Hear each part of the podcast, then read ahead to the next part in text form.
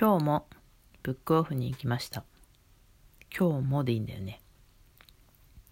えー夜は短し歩けよ乙女買ってきました。森見富彦さんの110円で買いました。で、まあこれは買うって決めていって、これはまああるだろうなって違うブックオフに行ったんですけど、まあこれはあるだろうなと思って行ったんですけど、で、昨日のブックオフとは違うブックオフで、今日の方がちょっと小さめ、規模としては。だから、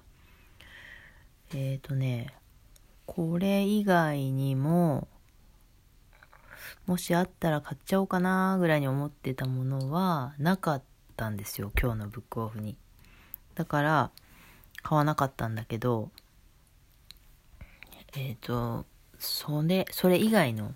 森美さん以外のところも、ちょっとざーっと見てみよう。えっ、ー、と、これが欲しいなみたいな。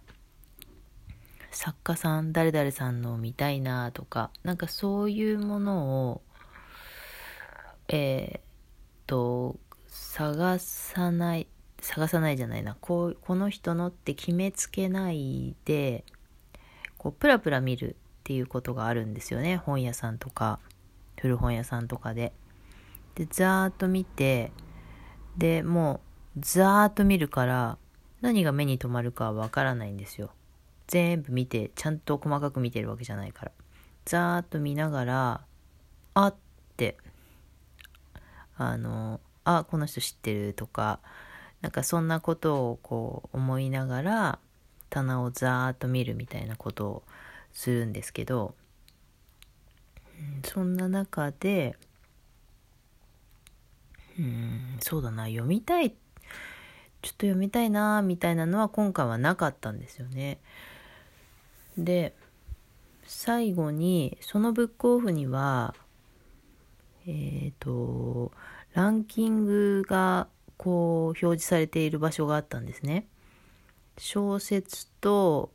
あとミステリーと、こう2つカテゴリーがあって、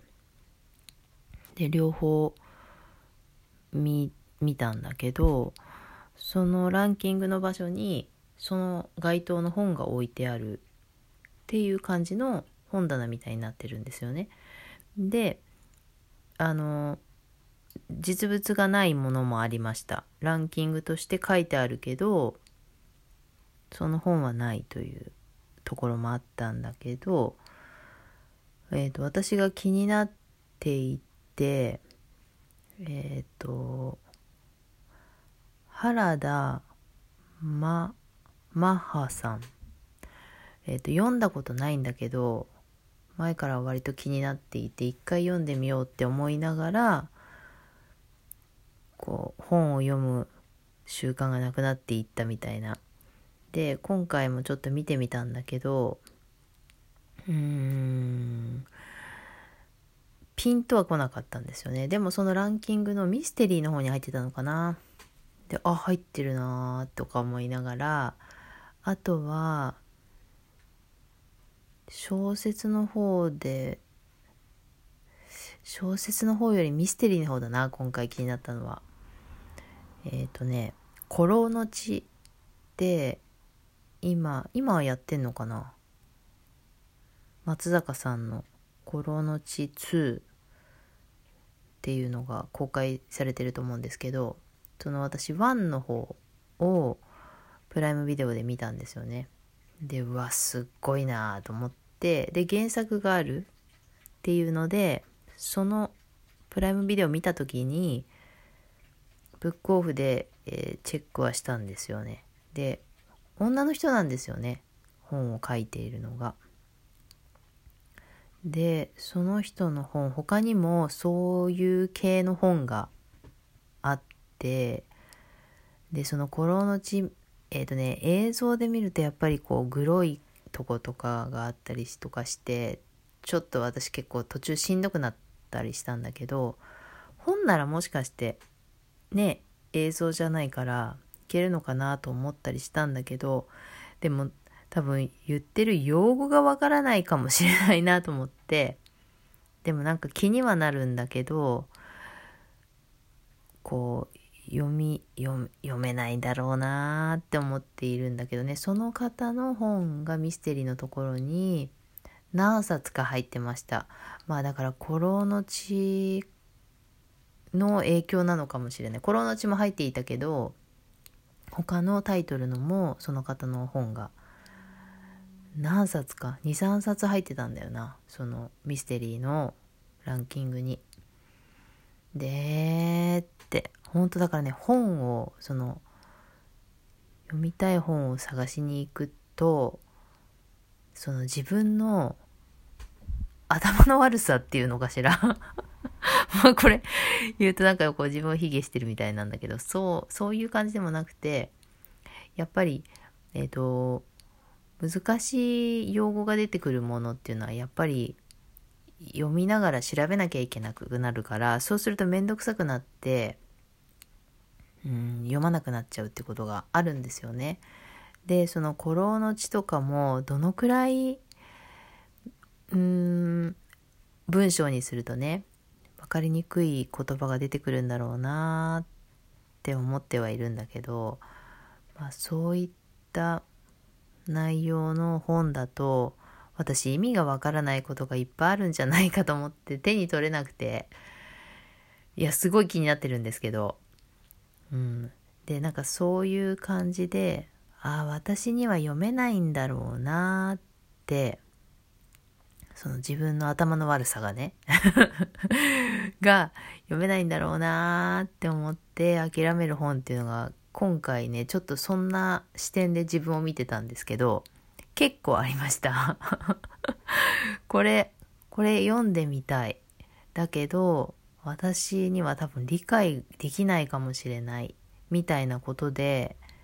こう読むのを諦めてる本っていうのが、あ、結構あるなーって。で、うちにもあるんですよ。あの、読みたいから買ったんだけど、やっぱり読んでみたら難しいうーんその私割と雰囲気で読んでしまうことがあって漢字を見てこういう意味なのかなっていう感じで読むんですよね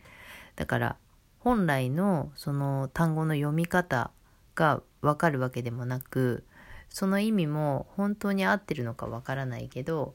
まあ雰囲気で読んじゃうみたいなことがあってでまあそれは小説ではないんだけれど、うんと、本を作るところに携わっていた方がね、それは簡単だよ。そんな難しい本じゃないよっておっしゃっていたので 購入したんだけど、いや、難しいよ 難しいよって思って。まあ、その人は頭がいい人なんですけどね。難しいじゃないかって思いながら、まあでもそのうち、うん、なんか時間をかけて読むっていうこともありなのかもしれないけど。まあでも本屋さんでその本を探す時に読みたい。この本の内容すごい気になる。だけど